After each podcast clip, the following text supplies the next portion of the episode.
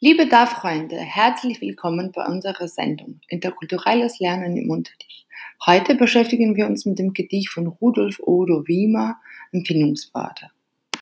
Empfindungsworte. Aha, die Deutschen. Ey, die Deutschen. Hurra, die Deutschen. Pfui, die Deutschen. Ach, die Deutschen. Nanu, die Deutschen.